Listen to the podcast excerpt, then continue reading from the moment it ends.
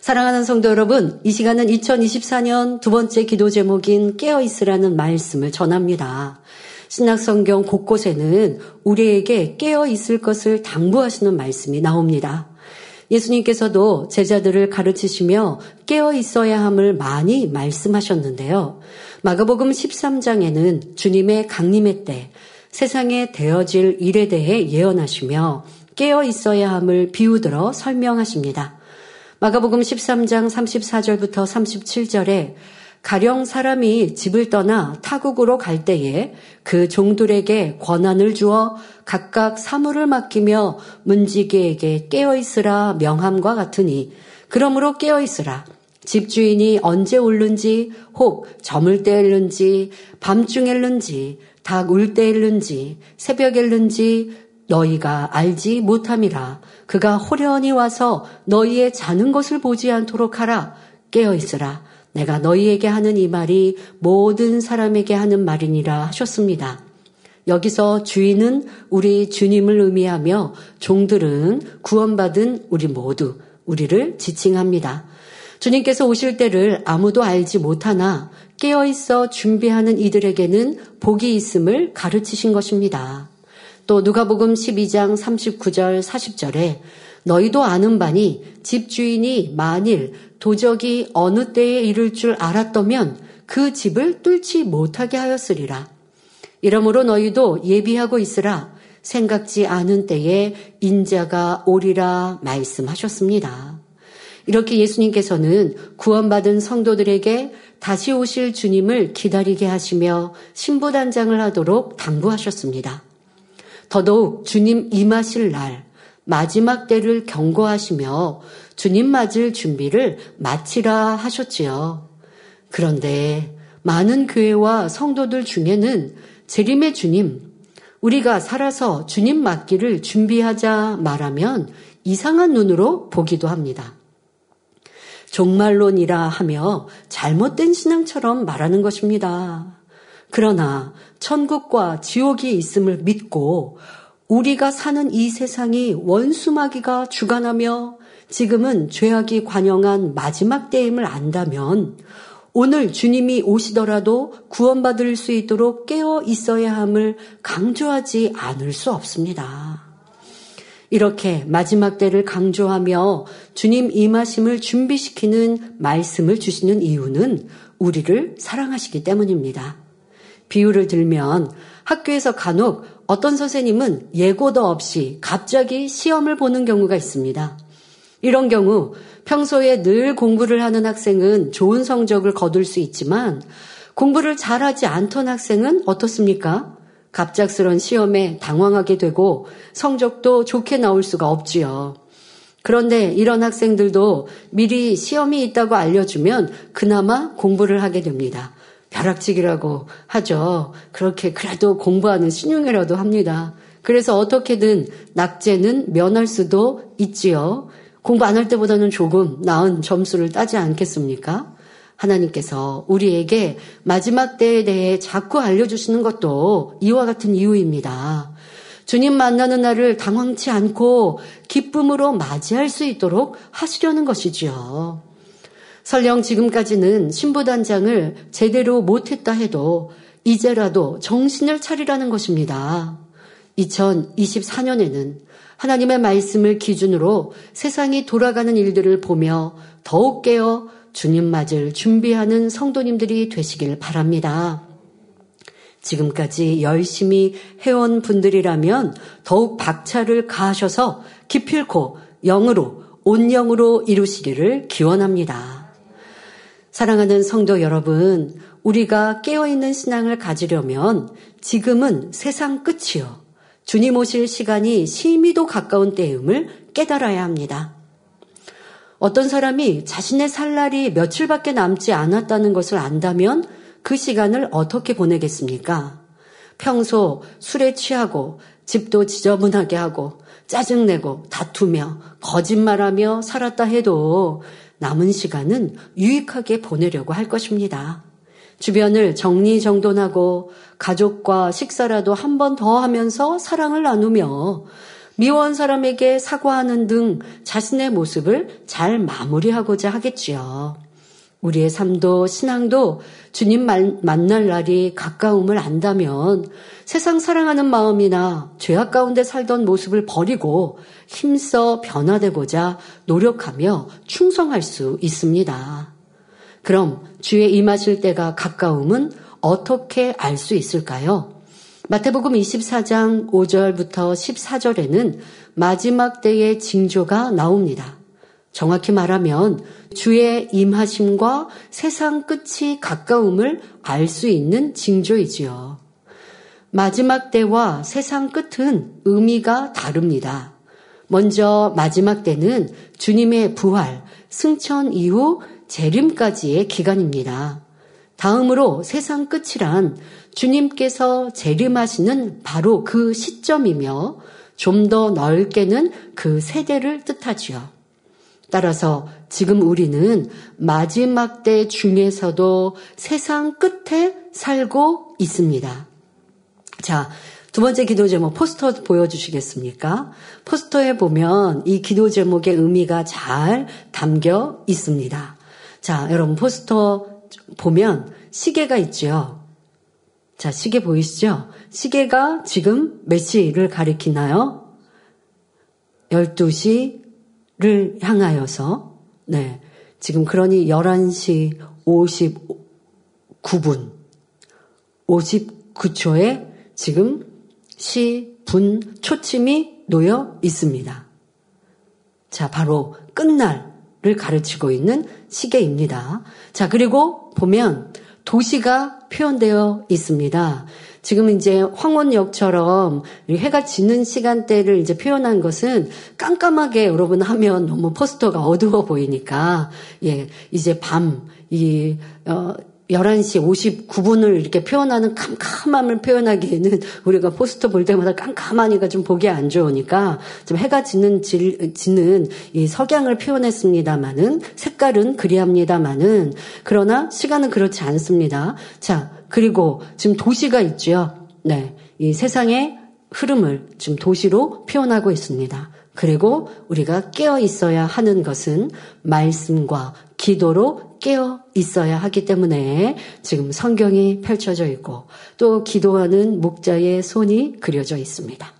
자, 이제 말씀을 들어보시면 어떻게 깨어 있어야 하는지 알 수 있겠지만 이 포스터 안에도 그 의미가 잘 담겨 있습니다. 그래서 포스터를 보실 때면 여러분 이렇게 하나하나 보시면 되겠고요. 예, 그 김에 우리 첫 번째 기도 제목은 설명 안 했지만 설명 안 해도 잘 아실 것 같아요. 첫 번째는 의인은 믿음으로 살리라 하셨는데 지금 장면은 잘 아시는 것처럼 아브라함이 독자 이삭을 번제단에 올려서 칼로 내리치려고 하는 장면이지요. 바로 아브라함의 의인의 믿음이 어떠했는지를 한 장면으로 느낄 수 있도록 표현했습니다. 자, 우리도 이렇게 하나님을 기쁘시게 하는 믿음으로 살아갑시다. 자, 이렇게 우리는 마지막 때 중에도 세상 끝에 살고 있어요. 자, 이것을 여러분들 잘 알아야 합니다. 예수님의 제자들은 바로 이 세상 끝에 어떤 징조가 있는지를 예수님께 여쭈었습니다. 이에 답해 주시는 말씀에 비춰 과연 지금이 얼마나 세상 끝에 가까운지를 살펴보겠습니다. 자, 먼저 마태복음 24장 6절에 난리와 난리 소식을 듣겠으나 너희는 삼가 두려워 말라. 이런 일이 있어야 하되 끝은 아직 아니니라 하셨습니다. 시대마다 전쟁, 곧 난리는 크고 작게 일어났습니다. 그런데 예수님께서 말씀하신 난리는 단순한 전쟁이 아닙니다. 세계 많은 나라가 휩쓸리는 난리, 곧 세계 대전을 뜻합니다.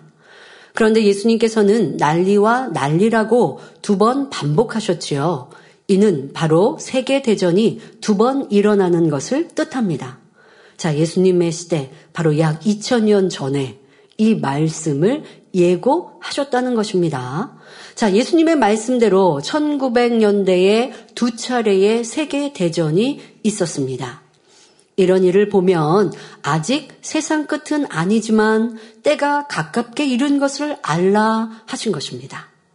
다음으로 마태복음 24장 7절 전반절에 민족이 민족을, 나라가 나라를 대적하여 일어나겠고 하셨는데 2023년에도 작년 2023년에도 나라 간의 전쟁, 민족 간의 전쟁으로 세계의 큰 근심과 경제의 어려움을 가져왔죠. 아직도 멈추지 않고 끝나지 않은 전쟁들이 있습니다. 마태복음 24장 7절 후반절에 처처의 기근과 지진이 있으리니 하셨습니다. 요즘처럼 물질 문명이 발달한 시대에 굶는 사람, 이 기근이 있을까요? 얼마나 있을까요? 여러분들, 그렇게 궁금하십니까? 그런 생각 해보셨습니까? 생각해봐야죠. 왜? 예수님께서는 이 마지막 끝날에 대한 예고를 하셨으니까 우리가 살고 있는 때가 정말 끝날인지를 이런 세상에 흘러가는 흐름과 예수님의 말씀과 비추어서 생각해 보아야죠.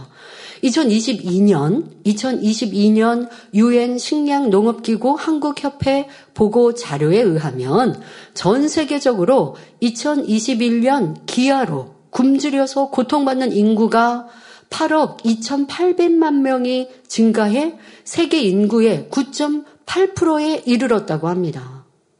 약 10%에 가까운 이런 인구가 먹지 못하여서 고통을 받고 있다는 거예요. 또한 2020년도에는 4,500만 명의 5세 미만 아동이 가장 치명적인 형태의 영양 불량인 쇠약으로 고통받았다고 하죠. 주된 원인은 가뭄과 분쟁으로 인해 곡물 가격이 폭등하기 때문이라고 합니다. 또한 인류의 지나친 자연 파괴로 인해 환경이 오염되면서 지구 온난화가 일어나고 있습니다. 그로 인해 갖가지 기상 이변이 일어나면서 자연 재해는 날로 심해지고 있지요.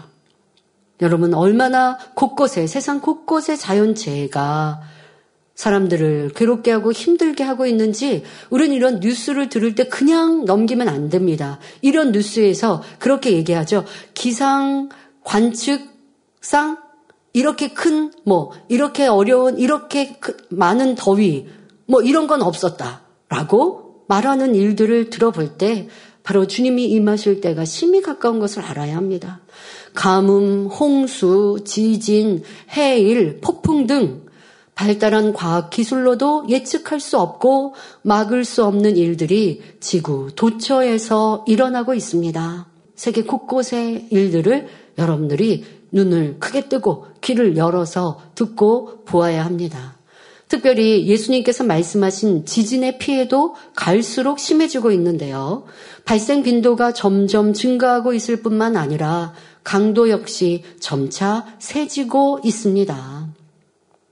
뭐 가까운 일본 많은 지진 또 우리나라의 지진도 최근 몇 년 동안 많이 심해진 것 여러분들 뉴스를 통해 확인할 수 있습니다. 세계 곳곳에서 나타나는 기상이변, 자연재해, 재앙의 소식 등 이런 뉴스를 들을 때 그냥 넘길 것이 아니라 더욱 깨어 있어야 함을 느끼는 슬기로운 성도님들이 되시길 바랍니다. 이러한 마지막 때를 예고하시는 말씀을 당의자님께서는 전해주시면서 또 한 가지 자연재해뿐만이 아니라 이런 신종병들, 또 아니면 전에 있었던 병들이 사라졌는데 더 독해져서 나타나는 이러한 질병들에 대해서 예고하셨죠. 그런데 그런 예고하시고 신종병들이 세계를 휩쓸어가는 일들을 우리는 여러 건 보았습니다. 예사로 넘길 일이 아니죠. 최근에 있었던 이 코로나는 수년, 몇 년 동안을 전 세계가 고통 속에, 두려움 속에 있지 않았습니까? 그리고 계속 예고하죠. 이제 다음에도 이러한 신종병들 아니면 전 세계 유행성 병들이 있을 것이라 말합니다. 과학이 발달했습니다. 의학이 발달했습니다.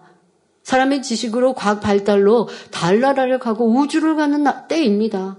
그런데 이러한 병들을 막을 수 없고 당의자님께서는 아버지의 계시를 받아 예고해 주셨던 신종병들 이러한 병들이 얼마나 더 무섭게 창궐했는지 우리는 기억해야 합니다. 그리고 더 깨어 있어야 합니다. 예수님께서 알려주신 세상 끝의 징조 중 한 가지만 더 말씀드리겠습니다. 바로 마태복음 24장 14절에 이 천국 복음이 모든 민족에게 증거되기 위하여 온 세상에 전파되리니 그제야 끝이 오리라 하셨습니다. 이스라엘에서 시작된 천국 복음은 가장 먼저 유럽으로 전파됐습니다. 지금은 미국과 아시아, 아프리카 등 온 세상에 전파되었지요. 그런데 아이러니하게도 이스라엘의 정통 유대인들에게는 천국 복음이 들어가지 않았습니다. 자기 조상들이 십자가에 못 박아 죽인 예수님을 구세주로 인정하지 않고 아직도 메시아를 기다리고 있지요. 그래서 이스라엘을 복음의 종착지, 곧 땅끝이라 하는 것입니다. 그런데 이 땅끝에도 이미 너무도 강력한 복음의 씨가 떨어졌습니다.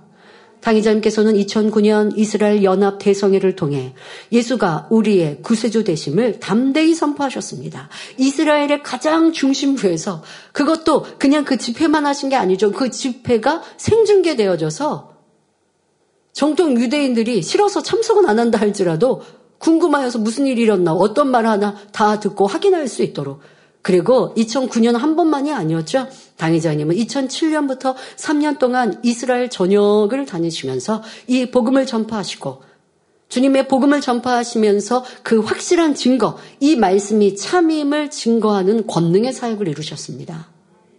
자, 권능이 뒷받침되지 않는다면 이 정통 유대인들이 가만두지 않죠. 이스라엘을 잘 아시는 분들은 얘기합니다. 이분들은요, 한국 이 성격에 빠르게 빨리 빨리 그보다 더 빠르시고요. 또 하세요. 그런데 그분들이 와서 이 말씀이 전해지는 것, 예수가 우리의 구세주 되심을 전하고 있는 목자의 말씀, 이미 소문으로 다 알고 있죠. 그런데 회방하지 못한 것은 하나님이 살아계신 증거, 하나님의 보장하신 권능이 있으니 당의자의 3년 사역을 회방하지 못하는 거였어요. 그리고 2009년에 이렇게 대대적으로 홍보하여 성회를 이루어도 회망하지 못한 것은 그분들이 정통 유대인들은 당연히 그 나라에 힘이 있죠. 방해하고 막을 수 있죠. 그러나 그리하지 못한 것은 하나님의 보장하신 권능을 보고 인정하기 때문이었습니다. 2009년 당의자님께서 선포하신 주님이 우리의 구세주이심을 전하셨던 이 성회는 생방송으로 220개국에 전파되었습니다. 또한 주님의 이름으로 기도할 때 각색 질병이 치료되고 불구가 온전함을 얻는 권능의 역사가 나타났습니다. 정통 유대인들이 혹 그 자리에 참석하지 않았다 해도 그 자리에 참석하면 그분들은 또 왕따 당하죠. 당회장님은 정통 유대인과도 사귐을 가지시고 어, 또 정통 유대인도 우리 교회 방문도 하셨지 않았습니까? 당회장님과 교류하기를 원하시고 또 사랑하시고 하셨습니다. 그러나 대놓고 그 자리는 참석 못하죠. 왜? 그분들의 무리에서 어, 또 배척을 당하기 때문에 참석하지 않아도 보고 확인하였죠. 자, 그런데 증거한 복음과 주님의 이름으로 나타난 권능의 역사를 그분들이 듣고 알았고 이미 그들에게 정통 유대인에게도 알려졌다는 사실입니다. 자, 그러니 우리는 앞으로 정통 유대인의 깊은 곳까지도 예수 그리스도의 복음이 들어가기를 기도해야겠습니다. 그리고 여러분들의 예물, 헌금으로 지금도 우리는 이스라엘을 지원하고 있지 않습니까? 다 이런 것이 선교입니다. 우리가 직접, 뭐 제가 직접 가서 복음을 증거하고 권능을 행하는 이러한 선교도 있습니다만은 우리는 변함없이 지금 해외 선교들을 하고 있고 또 이스라엘을 지원하고 있습니다. 여러분 왜 이렇게 지원 당의자면 시작하셨는지 아십니까? 이스라엘의 선교를 이제 3년 선교를 하시러 가셨는데 교회를 가보니 목회자님들이 일을 하시면서 세상 일을 하시면서 교회를 일구고 계시는 거예요.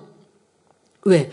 교회가 조그맣고 또 하니 교회 나오는 헌금으로는 목회자의 생활이 안 되시니까 세상 일을 하시면서 회사를 다니시거나 세상 일을 하시면서 목회를 하고 계시니까 너무 안타까우신 거예요.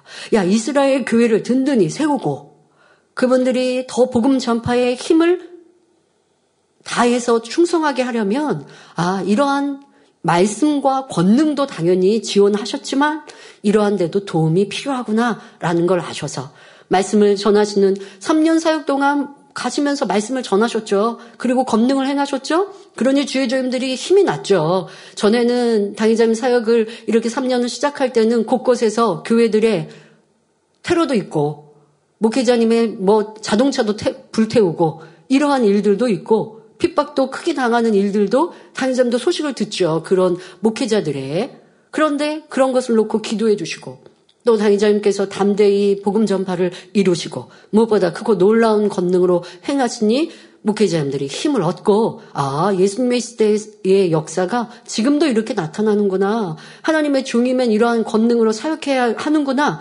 라고 마음에 먹고 그렇게 이 성결의 복음으로 성결되기를 사모하고 함께 따라가는 주의 종님들. 그러니 담대함이 막 생기시죠. 그러니 또 거기에다가 말로만 지원하시는 게 아니라 물질로 당의자님은 허리띠를 졸라매시며 또 우리 성도님들의 헌금으로 이렇게 선교를 해가셨던 일. 당의자님 계실 때는요, 당의자님의 헌금으로 선교 대부분 하신 거예요. 이스라엘 선교.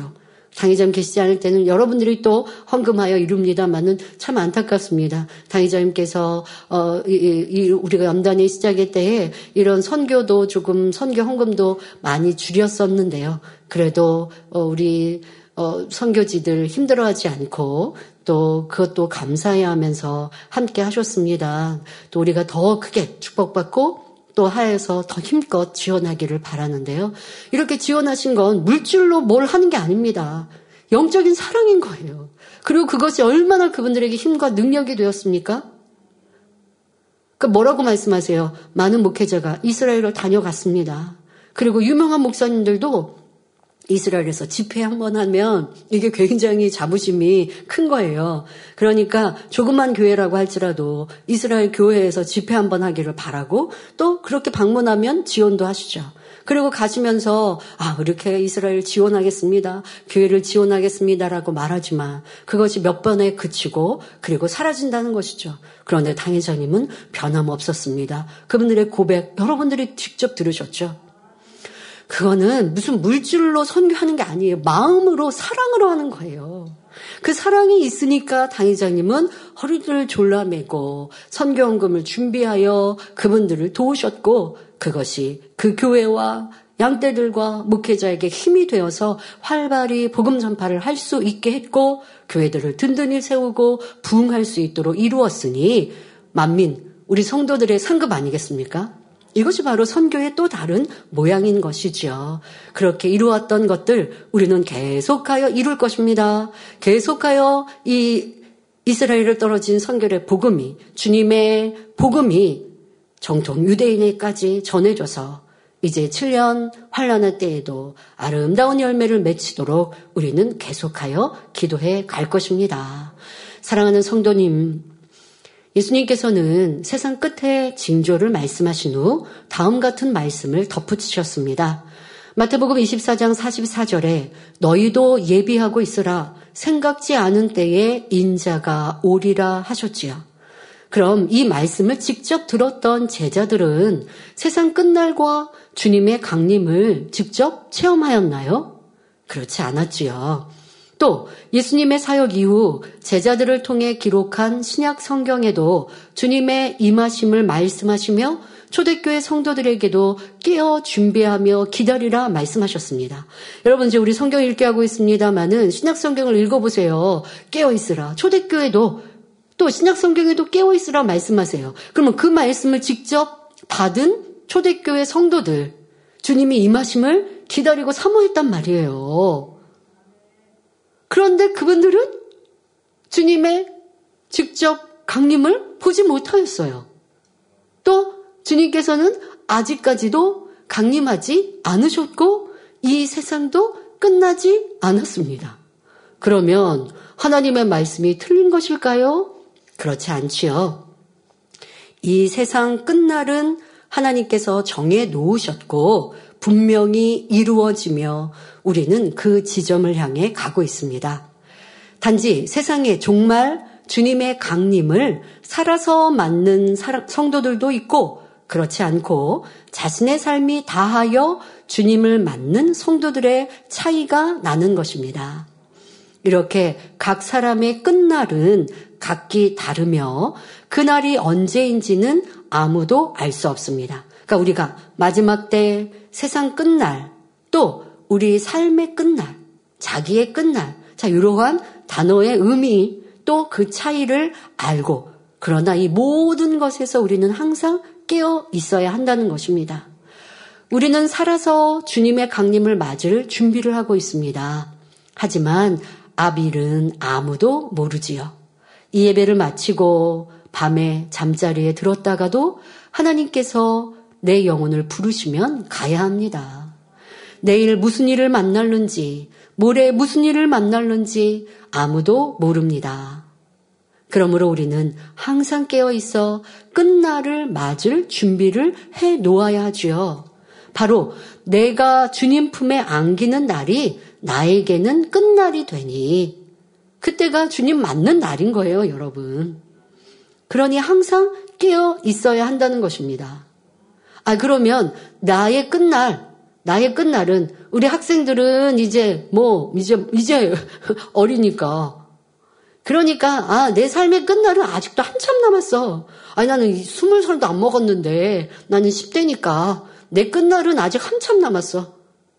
그럴 수 있나요? 30대가 된 청년들, 여러분들의 끝날은 언제인지 여러분들이 아십니까? 그리고 많이 남았으니까 이제 조금 한참 놀다가 그러다가 이제 내 끝날이 가까우는 그때쯤 정신 차려도 될까요? 뒤에 설명합니다마는 그때는 이미 늦어버릴 수도 있습니다. 죄악이 내 몸에 다 나를 사로잡아 버린 다음에 깨어나려고 해도 깨어날 수 없는 때가 온다는 것이죠. 그리고 지금 말씀드린 것처럼 각자 우리 삶의 끝날은 누구도 알 수 없습니다. 주님은 어제도 안 오셨고 오늘도 안 오셨으니 내일도 안 오실 거야. 아직 시간이 있으니까 좀 더 세상을 즐기자 해서는 안 됩니다. 예수님께서는 마태복음 25장에 열처녀 비유를 들어 언제든 준비된 신앙이어야 함을 말씀하셨습니다. 재림의 주님을 신랑으로 주를 믿는 성도들을 처녀로 비유했지요. 바로 우리는 주님을 맞을 처녀입니다. 10명의 처녀가 함께 신랑을 기다렸습니다. 그 중에 다섯은 미련하고 다섯은 슬기 있다 했습니다. 미련한 다섯 처녀는 등은 가지되 기름을 준비하지 않았지요. 자, 등은 있었어요. 그런데 등에 불을 밝힐 기름은 준비하지 않았습니다. 슬기로운 다섯 처녀는 등과 함께 기름도 넉넉히 준비했습니다. 아니, 그런데 생각보다 신랑이 더디 옵니다. 초저녁을 지나 한밤중이 되어서야 그제야 오셨지요. 이에 슬기로운 다섯 처녀는 등을 켜고 신랑을 맞으러 나갔습니다. 하지만 미련한 다섯 처녀는 그제야 기름을 준비하러 갔던 것입니다. 신랑이 왔다고 잠들어 있는 처녀들에게 신랑이 왔다. 이제 깨워 신랑을 맞아라. 라고 했습니다. 미련한 다섯처는 등을 있어서 불을 밝혀야 신랑을 맞을 수 있는데 기름이 없으니 이제 그제야 기름을 준비하러 갔는데 그 사이에 혼인잔치에 들어가는 문은 닫히고 말았다는 것입니다. 뒤늦게 기름을 준비해온 미련한 다섯 처녀는 주여, 주여, 우리에게 열어주소서 아무리 문을 두드리고 외쳐도 문은 열리지 않습니다. 그리고 그 안에서 들려오는 소리는 신랑의 목소리이죠. 저희에게 내가 너희를 알지 못하노라 대답하고 있다는 사실입니다. 예수님께서는 이 비유 마지막에 이렇게 말씀하셨습니다. 마태복음 25장 13절에 그런즉 깨어 있으라 너희는 그 날과 그 시를 알지 못하느니라 하셨습니다. 성도 여러분, 이 비유에서 신랑이 밤중에 왔다고 했습니다. 밤이라도 초저녁이 있고 한밤중에 있으며 새벽도 있지요. 그 중에서 밤중은 가장 어두운 때요. 모두가 깊이 잠든 시각입니다. 또한 영적으로 밤은 어둠이요. 원수마귀가 주관하는 세상의 죄악입니다. 따라서 신랑이 밤중에 왔다는 것은 영적으로 모두가 잠든 깊은 밤, 즉 세상이 죄로 관영하여 빛이 없을 때에 주님께서 강림하신다는 의미가 됩니다. 바로 우리가 사는 이 세대가 그렇습니다. 불법이 성하고 사랑이 식어졌지요. 그 어디서도 영적인 빛, 참된 선과 사랑을 찾아보기가 쉽지 않습니다. 요즘은 뉴스 보기가 무서운 세상이 되었습니다. 범죄의 연령은 점점 낮아지고 원한이나 이유도 없는 폭력, 범죄도 참으로 많아졌지요. 사람들은 미움이나 혈기, 서운함을 참지 못하고 분출하니 가정 폭력, 데이트 폭력, 아동 학대 등 상상할 수 없는 범죄와 지능적인 범죄가 늘어나고만 있습니다. 사람이 어디까지 악해질 수 있는가 경쟁이라도 하듯 죄악에 대해 무뎌지며 죄를 먹고 사는 죄로 물든 세상임을 누구도 부인할 수 없을 것입니다. 이런 세상에서 우리는 진리로 정확히 분별하며 세상에 물들거나 이쯤이야 괜찮겠지 하며 살아서는 안 됩니다. 절대적인 선과 진리를 기준하여 세상과 타협치 않고 진리를 쫓는 하나님의 자녀가 될 때 어두운 세상에서 지킴받고 보호받으며 축복받을 수 있는 것입니다. 그런데 사랑의 아버지 하나님께서는 이러한 악한 세대 속에서 만민의 성도님들, 여러분이 슬기로운 다섯 처녀가 될 수 있도록 변함없이 인도해 오셨습니다. 끊임없이 기름 준비를 할 수 있도록 영으로 이끌어 주셨습니다. 본 교회 개척 후 지금까지 줄곧 성결을 강조해 주셨지요. 영혼육, 믿음의 분량, 사랑장, 팔복, 성령의 열매, 욥기 강해 등 우리 마음 깊은 것이라도 발견할 수 있는 생명의 말씀을 허락해 주셨습니다. 또한 천국과 지옥에 대해 밝히 알려주셨지요. 맹목적인 신앙이 아니라 분명한 목표를 갖게 해주셨습니다. 또한 계시록 강의를 통해 7년 혼난에 대해서도 알려주심으로 더욱 영으로 깨어나게 해 주셨습니다. 무엇보다 따르는 크고 놀라운 권능의 역사로 가르치는 말씀이 참임을 확증해 주셨고 보이지 않는 하나님 주님을 참으로 믿을 수 있도록 이끌어 주셨습니다. 그러면 성도님들은 지금까지 얼마나 주님 맞을 준비를 잘 해 오셨는지요? 혹여 아직도 영적인 잠에 빠진 분이 계신가요? 당장 내일이 아니니까, 내일 주님 오시는 거 아니니까, 내가 뭐 오늘 밤 죽을 거 아니니까 좀 더 시간이 있어 하면서 아니란 마음을 가진 분이 계신가요? 여러분, 우리는 사랑하는 당회자님을 모시고 신앙생활하며 그렇게 가다 가다 보면 세월사람 가겠지 했습니다. 당회자님께서 우리 세월사람 책임져 주신다고 말씀하셨고 우리는 당회자님께 그렇게 부탁했습니다. 그러니 목자 판단 정죄 안 하고 만민의 양떼로 이 자리에 있으면 더더욱 부활의 영광의 때가 되면 세례 사람이 열쇠라도 받을 수 있는 듯 생각하며 그러면 성결되겠지 세례 사람 가겠지 했습니다. 자 당의자님께서 우리의 손에 손을 잡고 세례 사람까지 이끈다고 하셨는데 이제 어떡하죠? 이제 세례사람 포기해야 할까요? 아닙니다. 당회장님은 우리를 위해 다 준비해 놓으셨습니다. 이 성결의 복음이 우리의 마음의 죄악을 비추고 발견하는 능력이 됩니다. 여러분, 목자 신뢰하고 사랑하니까 세율산 가는 거 아니고, 목자 사랑하고 신뢰하니까 죄악을 버리고, 세상 끊고, 깨어 기도하고, 충성하여, 영으로, 온 영으로 들어가야 세율산 가는 거예요. 그런데 목자 앞에 모시고, 목자 계시고, 그리고 나 그냥 목자 보고 있으면 다이자님 공입백 채우시고 그러면 나 세르사람 가겠지 갈 수 있겠지. 그러면서 자기 마음 할래 안 하고 짜증내고 미워하고 다투고 세상 사랑하고 죄악 있는 거 알면서도 이거 버리기 위해서 싸워 버려야 되는데 죽어져야 되는데 죽어지는 거 싫고 기도하는 거 힘들고 그러니 어느 땐가 좋은 날 되면 당의자님께서 우리 이끌고 세루살렘 가시겠지? 목자에 채우시는 공의로 우리의 마음, 마음까지, 사람의 마음까지 변화시키는 권능이라 하셨으니, 그러니 우리의 마음도 변화시켜서 세루살렘 가겠지? 막연히 우리가 이렇게 바라고 신앙생활 했더라고요. 이제 정신을 차려야 할 때입니다. 여러분 그렇게 그냥 나 목자 사랑해요? 신뢰해요? 난 만민의 양떼예요. 목자 함께 세우산 갈게요. 그것만으로 세우산 가는 거 아니에요. 미움 버려야 하고 누가 나를 죽이려고 한다 할지라도 그를 위해 극률이 여기고 대신하여 중보하는 사랑으로 메어 달리고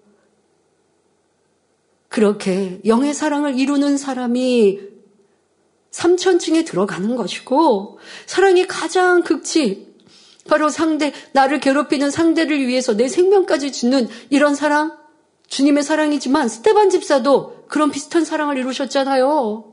이런 분들이 가는 곳이 세입을 살림인데 여러분 가시겠다고 해놓고 가려고 하다 보니까 너무 힘들어. 아니 나 미, 나를 힘들게 하는 그 사람을 내가 굳이 사랑해야 되나? 미워하지는 않겠지만 꼭 그 사람하고 손 내밀고 화평해야 되나? 원수는 안 맞겠지만 그 사람에게 내가 선물 사주고 용서해줘야 되나? 아니 내가 잘못한 게 없고 상대가 나에게 원수 맺었는데 아니 상대가 나를 이렇게 괴롭게 미워, 미워했는데 난 그 사람 그냥 안 보면 그만 아닌가? 안 보면 그만 정도면 여러분 이제 믿음의 3단계 정도? 그것도 마음에 미움이 남아있으니까 3단계도 안 되겠죠? 믿음의 2단계 정도겠죠? 그냥 안 보는 정도면? 육체 일은 행하지 않을 테니까. 그런데 여전히 미워하니까 믿음의 2단계 해서 1천층 정도 갈 모습으로 있으면서 당의자매 공이 채우시면 세울 사람 가겠다는 게 이게 무슨 말이 되냐고요. 말 안 돼요.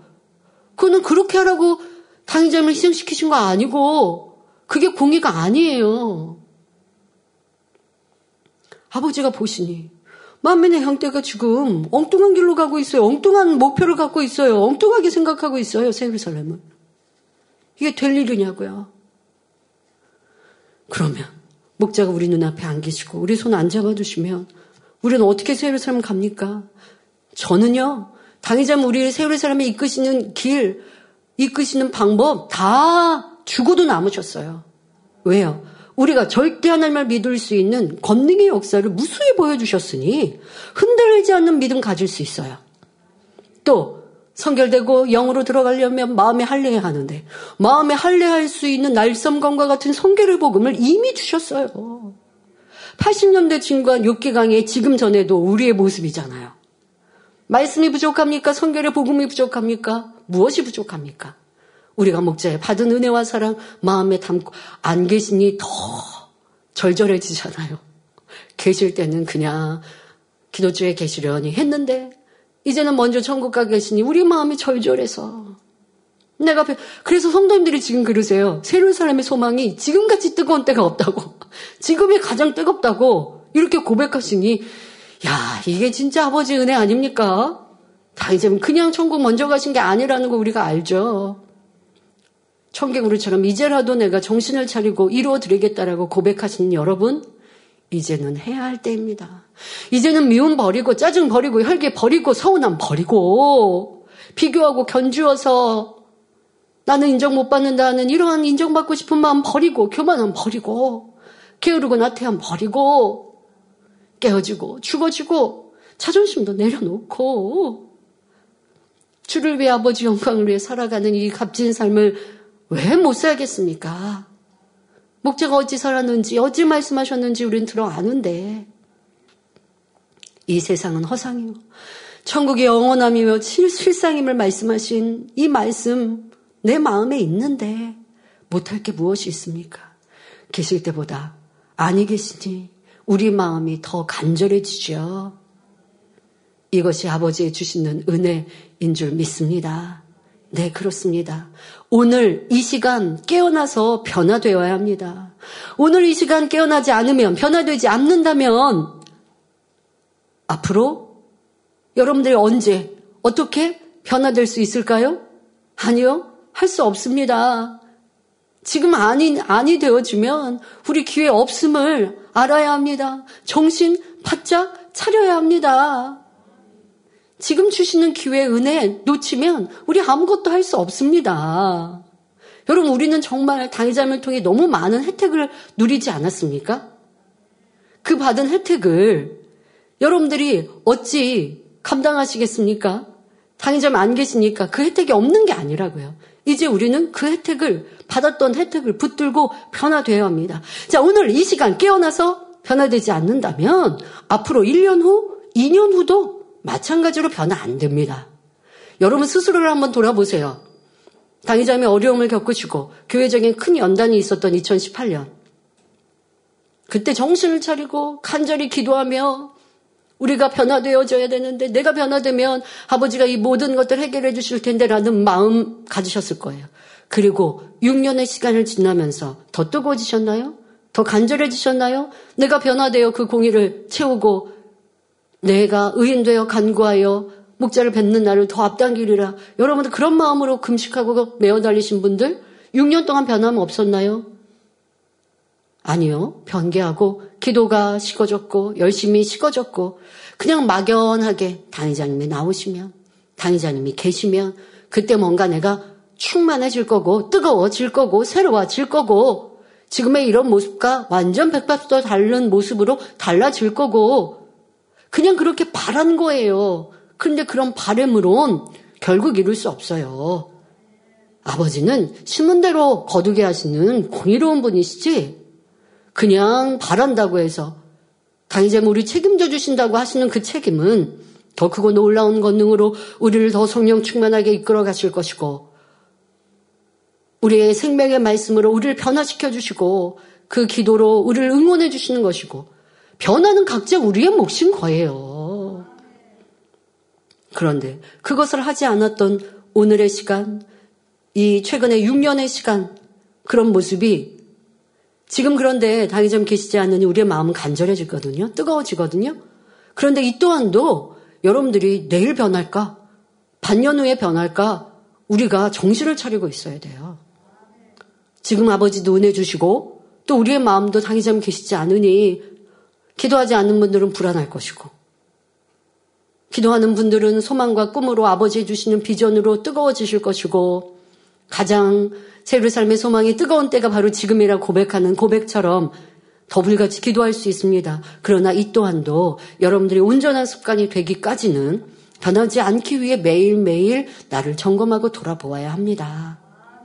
그런 우리가 될 때 변화의 열매를 맺힐 수 있지요. 어떤 분들은 현상 유지만 해도 좋겠지만 그렇지 못하고 뒤처지는 이러한 분들 있지요. 그러니까 그냥 지금 멈춰 있으면 6년 동안 여러분 보시면 알잖아요. 내가 뒷걸음치며 쳤지 유지하기가 쉽지 않아요. 지금 정신 차리고 깨어나지 않으면 그러면 뒤떨어져서 둘이 어느 순간에 내가 세상으로 빠질까 우리는 구원에 대해서도 두려워해야 합니다. 아버지 하나님께서는 여러분 모두가 슬기로운 다섯 처녀처럼 주님을 맞을 수 있기를 바라십니다. 잠깐 쉬자 했던 성도님들이 있다면 이제는 깨어나시기 바랍니다. 영으로 깨어나지 않는 사람들은 마지막 때가 되었다고 아무리 경고해도 주님께서 더디 오신다 생각합니다. 그런데 막상 주님께서 오신다고 하면 너무나 갑자기 임하셨다고 느끼게 되지요. 바로 데살로니가 전서 5장 2절 3절에 주의 날이 밤에 도적같이 이룰 줄을 너희 자신이 자세히 알미라. 저희가 평안하다 안전하다 할 그때에 잉태된 여자에게 해상 고통의 이름과 같이 멸망이 호련히 저희에게 이르리니 결단코 피하지 못하리라 했습니다. 여러분 중에는 이 말씀에 해당하는 분이 한 분도 없기를 바랍니다. 정녕 믿음 있고 온영을 목표 삼는 분은 하루하루 시간 가는 것이 아쉽습니다. 하루의 시간이 지날수록 주님 만날 날은 가까워지기 때문이지요. 그러니 신속히 육을 벗고 영으로 들어가고자 마음이 매우 분주하게 됩니다. 어찌하면 하나님 나라에 더 충성하여 상급을 쌓을까 하게 되지요. 새해에는 정령 모든 분들이 영으로 깨어나시기를 바랍니다. 우리가 사는 이 시간이 마지막 때임을 깨닫고 깨어있는 신앙생활을 이루시길 부탁드립니다. 그러면 구체적으로 깨어있으려면 어떻게 해야 할까요? 바로 성령 충만함을 유지해야 합니다. 기도함으로 성령 충만해질 때 영적으로 깨어있는 것이지요. 그런데 성령 충만함을 입기 위해서는 힘쓰고 애쓰며 간절하게 부르짖어 기도해야 합니다. 이렇게 기도할 때 성령의 충만함을 입을 수 있습니다. 그런데 여러분 기도할 때 내가 정말 힘쓰고 해서 간절히 기도하나 한번 점검해 보셔야 돼요.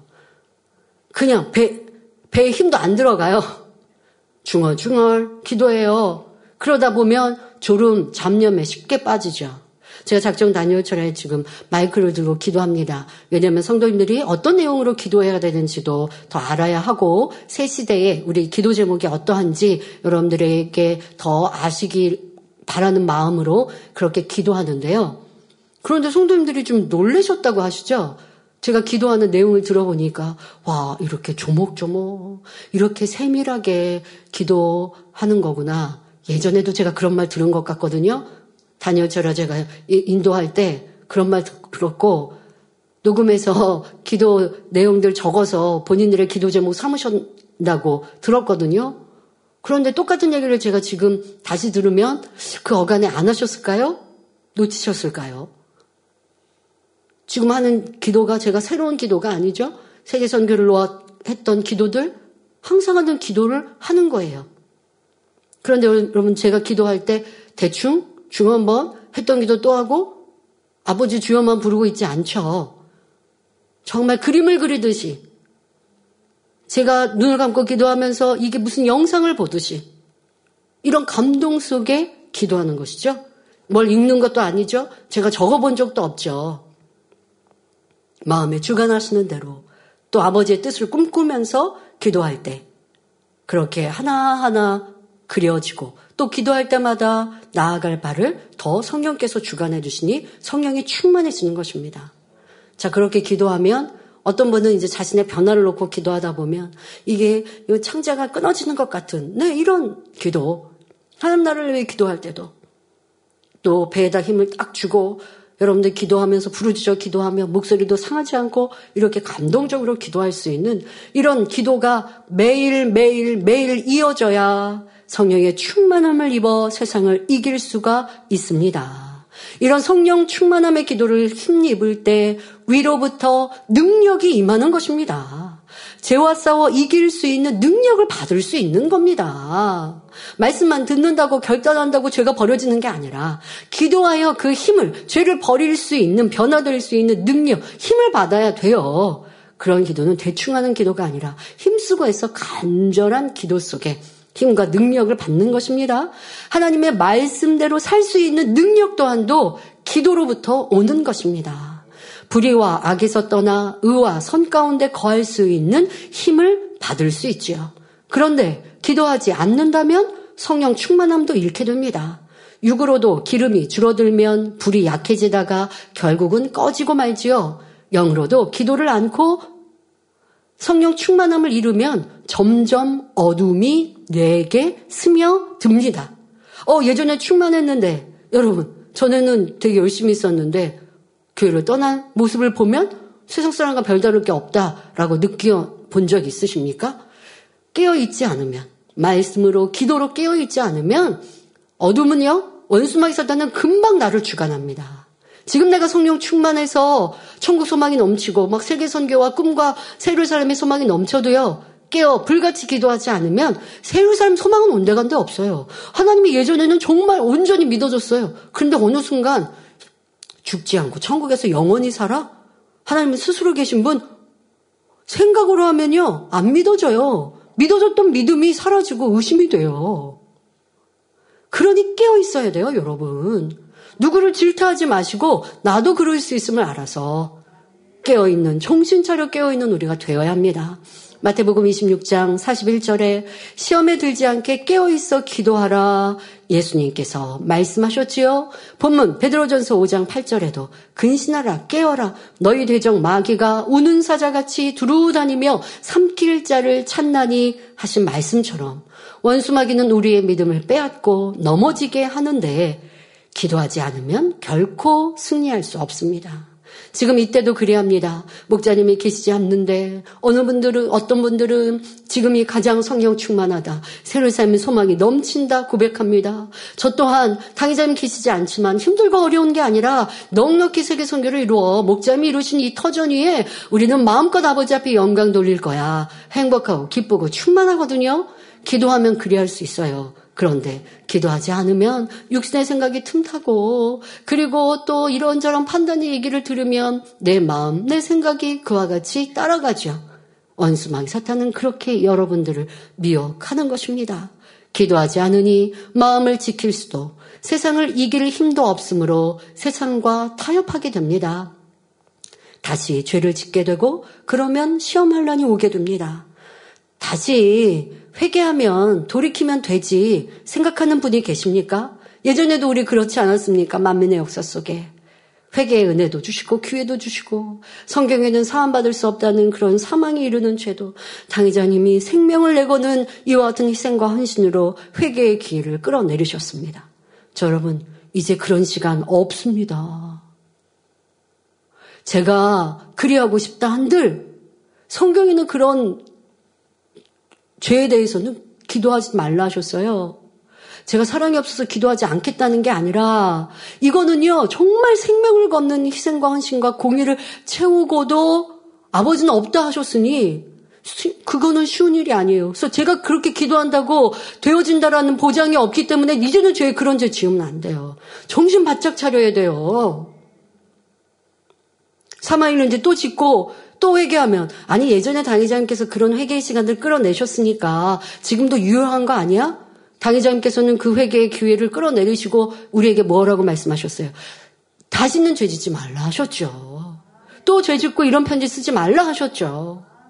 여러분, 제가 여러분들을 위해선 당연히 저 또한도 목자의 길을 따라가니 성도님들을 위해 매일매일 기도합니다. 그러나 죄 짓지 않게 해주세요. 지켜주세요. 치료받게 해주세요. 축복해주세요. 매일매일 기도합니다. 그러나 여러분들이 죄 지은 문제는 하나님과 해결하는 거예요. 저한테 회개 편지 쓴다고 해서 그게 용서되는 게 아니라 어떠한 큰 문제 앞에 기도받을 때는 이러한 제가 잘못을 했습니다. 그래서 하나님께 회개했습니다. 중보 기도 해 주세요. 라고 진실하게 그렇게 고백해야 되는 거는 있습니다. 왜? 내가 죄짐, 죄, 죄로 인해 이런 어려움이 왔는데 그 죄에 대해서 하나님께도 회개했지만 응답받지 못했으니 기도를 받을 때 이런 죄에 대해 대신 중보해 주세요라고 진실하게 고백하는 것은 있지요. 그러나 그렇지 않고 여러분들이 죄 짓고 저한테 회개 대신해서 중보 기도 해 주세요라고 편지 쓴다고 한 용서된다라는 법칙은 없어요. 그러니 죄 짓지 말아야 하죠. 죄 지으면 안 됩니다. 사망에 이르는 죄가 있다 하셨고 사망에 이르는 죄는 사망입니다. 멸망입니다. 지옥입니다. 안 되지요. 우리가 지금은 정신을 차려 빛 가운데 진리 가운데 거하고 내 안에 있는 육신의 일도 육신의 생각도 버리고자 힘써 노력해야 되는데 다시 어찌 세상을 사랑하고 다시 어찌 내가 아버지 싫어하시는 것을 선택해야 하겠는지요. 그러면 안 됩니다. 더더욱 알면서도 죄악 가운데 거하고 세상을 사랑하였다가 이제 끊어야지 한다고 쉽게 되는 것이 아닙니다. 여러분 이거 꼭 기억하십시오. 죄를 자꾸 반복해서 지으면 그 죄가 여러분에게 굳은 살 베겼을 때, 자, 이 굳은 살은요, 어디에 부딪혀도 아프지도 잘 않아요. 그러니까 죄를 반복해서 짓잖아요? 죄에 대해 감각도 흐려져요. 그래서 아무리 회개하려고 해도요, 중심의 회개가 잘 안 돼요. 그러니까 지금 내가 어느 정도 세상 짝하다가 이제 뭐 어떤 뭔가 주님이 오실 때가 되면 사인이 있지 않을까? 그때 가서 회개하면 구원받겠지. 아니요. 그게 안 되는 일일 수 있어요, 여러분. 처음 주님을 영접하여 성령의 능력으로 단번에 세상을 끊었던 은혜의 시간과는 다른 거예요. 이제까지 은혜의 시간마다 회개하고 결단하며 다짐했다가 다시 세상을 사랑하고 자기 유익대로 사는 것이 반복되니 어찌 하나님께서 은혜를 주시겠습니까? 하나님의 뜻을 알면서도 자기를 사랑하고 조금 더 쉬자 하며 세상을 사랑하며 기도하지 않고 변화되지 않다가 어느 때 은혜를 받아 구습을 버리려 해도 쉽지 않습니다, 여러분. 근데 특히 내 습관이 돼버린 죄성과 기도도 여러분 습관은 쫓아 기도해 보세요. 쉬워요. 어렵지 않아요. 그런데 습관을 기도하지 않는 걸로 습관돼 보세요. 그러면 아침에 일어났을 때는 오늘 밤은 꼭 철야해야지 했는데 점점점 저녁 되면 내일로 또 넘겨요. 아유, 오늘은 좀 쉬고 내일 철야해야지. 내일 오늘처럼 또 또 내일로 넘겨요. 나쁜 습관 고치기 어려워요. 그런데 죄에 대한 습관, 세상을 짝하였던 습관 안 버려져요. 이제 버려야지 다짐하는 그때 버려주면 좋겠어요. 단번에 버려주면 좋겠어요. 근데 그게 안 된다고요. 그러니 이제 나쁜 습관 구습 지금부터 노력하고 노력해서 버려서 깨끗게 해야 됩니다. 자, 예를 들어서 무언가 중독이 되어 버리면 그것을 끊는 것이 어렵지요. 꼭 마약이나 담배 같은 것뿐만이 아니라 생활에서 게임 중독, 휴대폰 중독, 뭐 식생활에서도요, 탄수화물 중독 등 몸에 배어버린 거, 이렇게 익어버린 습관은 고치기가 어렵습니다. 죄악에 대한 것도 세상을 사랑하고 자기를 사랑하는 속성도 마찬가지입니다. 한 번, 두 번 내던 짜증, 혈기가 여러 번 반복되면 습관이 되어 발견하기도 고치기도 쉽지 않습니다. 험담하고 비판하며 불평하는 것이 습관이 되면 잘 버려지지 않죠. 그러니 이제는 더 이상 우리 마음과 몸에 죄악을 담지 말고 이미 몸에 배인 죄악의 구습은 힘써 발견하여 버려야 합니다. 회개하고 재짓고 이렇게 반복하면 겨우 제자리이거나 뒤로 물러가는 것이니 어찌 믿음이 성장하며 좋은 천국을 침노할 수 있겠습니까? 이러다 새 예루살렘은 점점 멀어지는 것이지요. 자칫 구원의 테두리에서도 떠날 수 있습니다. 이제는 기름을 까먹어서는 안 되고 계속해서 더 채워야 합니다. 우리가 지나간 시간만 보더라도 목자와 함께 했던 시간 성령 충만하고 깨어 있었다 하나 하나님께서 시험을 허락하시니 힘없이 넘어지는 이들이 얼마나 많았는지요. 여러분도 내가 기도했던 것, 충성했던 것, 죄악을 다스리며 버려나갔던 것, 선과 사랑을 쫓았던 모든 것이 내 힘으로 한 것이 아니었음을 잘 알 것입니다. 아버지 하나님의 은혜였고 성령의 능력이며 목자의 공간 안에 가능했음을 인정할 것입니다. 그러니 이제는 그 은혜와 능력을 다시 힘입기 위해 땀 흘리며 힘쓰고 애써 부르짖어 기도해야 합니다. 이를 통해서만 성령의 충만함을 힘입을 수 있기 때문이지요. 성령 충만하면 성령의 도우심을 받아 세상을 이기고 정복하며 다스릴 수 있습니다. 성령의 불로 마음의 죄악을 태워버릴 수가 있고요. 그래서 신랑 되신 주님을 맞기에 합당한 깨끗한 세마포를 준비할 수 있는 것입니다. 2024년 한 해에는 성도님 모두가 불같은 기도로 깨어 있어 빛나고 깨끗한 세마포를 준비하시기를 주님의 이름으로 부탁드립니다. 결론을 말씀드립니다. 사랑하는 성도 여러분, 이 시간은 우리가 왜 깨어 있어야 하는지 마지막 때 또 이 끝날의 징조들을 살펴보므로 주님의 임하실 때가 가까웠음을 말씀드렸습니다. 그리고 깨어있기 위해 불같은 기도로 성령 충만함을 유지해야 함을 말씀드렸지요. 결코 영은, 온 영은 다짐하고 사모한다 하여 쉽게 이루어지는 것이 아닙니다. 많은 수고와 노력, 기도와 금식, 말씀 무장이 필요하니 바로 지금부터 더 힘써 이루어야 할 때입니다. 베드로전서 4장 7절에 만물의 마지막에 가까웠으니 그러므로 너희는 정신을 차리고 근신하여 기도하라 했습니다. 진행되는 다니엘 철야에 놓쳐버린 기도줄도 식어버린 첫사랑도 잃어버린 성령 충만함도 온전히 회복하는 시간이 되시기를 바랍니다. 사랑의 하나님께서는 우리가 아버지 앞으로 나오기를 소리 높여 구하기를 기다리십니다. 그리고 이 기도가 좋은 습관으로 자리 잡아 2024년에는 쉬지 않는 기도로 항상 깨어 있어 더 신속히 변화되고 충성하여 신랑 되신 주님을 맞을 준비를 잘하는 성도님들이 되어야겠습니다. 그로 인해 데살로니가전서 5장 23절의 말씀처럼 우리의 온 영과 혼과 몸이 주 예수 그리스도 강림하실 때에 흠없게 보존되는 복된 성도님들이 되시기를 주님의 이름으로 축원합니다. 할렐루야 전능하신 사랑의 아버지 하나님 이 시간 기도 받는 모든 성도님들 위해 안수하여 주옵소서. GCN 방송과 인터넷과 화상을 통해 기도받는 지 교회와 지 성전 그리고 전 세계 하나님의 자녀들 위에도 시공간을 초월하여 역사하여 주시기를 원합니다. 믿어지는 믿음을 주시고 부정적인 생각과 의심의 세력을 물리쳐 주옵시며 모든 시험 환란도 물리쳐 주옵소서. 머리부터 발끝까지 오장육부 뼈 마디마디 온몸의 신경 조직 세포 등 아픈 곳마다 성령의 불로 태우시고 근본의 빛으로 역사하여 주옵소서. 예수 그리스도의 이름으로 명하노니 원수마귀 사단 모든 질병 균 연약함아 물러가라 빛이 여임하라 모든 불친 난치병도 성령의 불로 태워 깨끗하게 역사하여 주옵소서. 말라리아를 비롯한 모든 풍토병도 물리쳐 주옵소서. 깨끗함을 입을 지어다. 감기, 기침, 열, 몸살, 독감 등 각종 유행성 질병도 다 물러가라. 어떠한 유행성 질병 균도 틈타지 않게 지켜 주옵소서. 위암, 폐암, 간암, 유방암, 자궁암, 대장암, 피부암 등 각종 암과 에이즈, 백혈병, 뇌졸중, 고혈압, 저혈압, 심장병, 폐병, 위장병, 당뇨, 부인병, 피부병, 갑상선, 질환과 모든 염증도 깨끗게 하여 주옵소서. 소아마비, 중풍, 관절염, 디스크도 온전케 하여 주옵소서.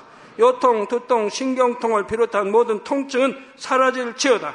간질, 자폐증, 우울증, 조울증, 노이로제 등 모든 정신 질환도 물러가라. 모든 마비된 것도 풀어지고 일어나 걷고 뛸지어다. 눈도 잘 보이게 하옵시고 귀도 잘 들리게 하여 주옵소서. 소경은 눈을 뜨고 기머거리는 들으며 벙어리는 말할지어다. 각종 사고 후유증도 깨끗게 하시고 부러진 뼈도 붙여 주옵소서. 화상 입은 것도 온전케 하옵소서. 화기야 물러가라. 열도 물러가라. 아버지 흉터도 나지 않게 역사해 주시기를 원합니다. 마약을 비롯하여 각종 약물과 독극물 중독도 깨끗함을 입을 지어다. 죽은 신경과 세포가 살아나며 죽은 자도 살아나게 하여 주옵소서. 잉태의 축복도 주시기를 원합니다. 잉태 축복을 받으라 예수 그리스도의 이름으로 명하느니 원수마귀 사단아 하늘 공중 곳에 잡은 악의 영들아 물러가라. 그의 사자들도 물러갈 지니라. 이 땅의 악한 영, 더러운 영, 거짓되고 간사한 영, 이간질하고 미혹하는 모든 어둠들은 물러가라. 모든 흉악의 결박을 풀고 어둠아 물러가라. 빛이 여 임하라. 아버지 하나님 부르짖어 기도할 수 있는 능력을 주시고 죄를 버리고 성결될 수 있는 능력을 주옵소서. 영혼이 잘됨 같이 범사에 잘되게 하시고 가정의 복음화도 이루어 주시기를 원합니다. 한 주간도 모든 사고와 재앙으로부터 지켜주시고 불통이 없는 형통한 삶을 살 수 있도록 축복해 주옵소서. 성령의 불담으로 천군 천사와 주님의 불꽃 같은 눈동자로 모든 하나님의 자녀들과 가정, 일터, 사업터를 지켜주시기를 원합니다. 학생들에게 지와 명철을 더하시고 공부도 할 수 있는 뜨거운 마음과 열정도 더하여 주옵소서. 마음과 생각을 세상에 빼앗기지 않도록 지키시고 하나님을 뜨겁게 사랑하는 학생들로 축복하여 주옵소서. 하나님의 자녀들이 먹으나 마시나 입으나 무엇을 하든지 하나님 앞에 영광 돌리는 삶이 되게 축복하여 주시기를 원합니다. 나는 하나님을 만났노라 체험했노라 응답 받았노라 축복 받았노라 간증하는 입술이 되게 역사하여 주옵소서. 아버지 하나님 감사합니다. 홀로 영광 받으옵소서. 우리 주 예수 그리스도의 이름으로 기도하옵나이다. 아멘.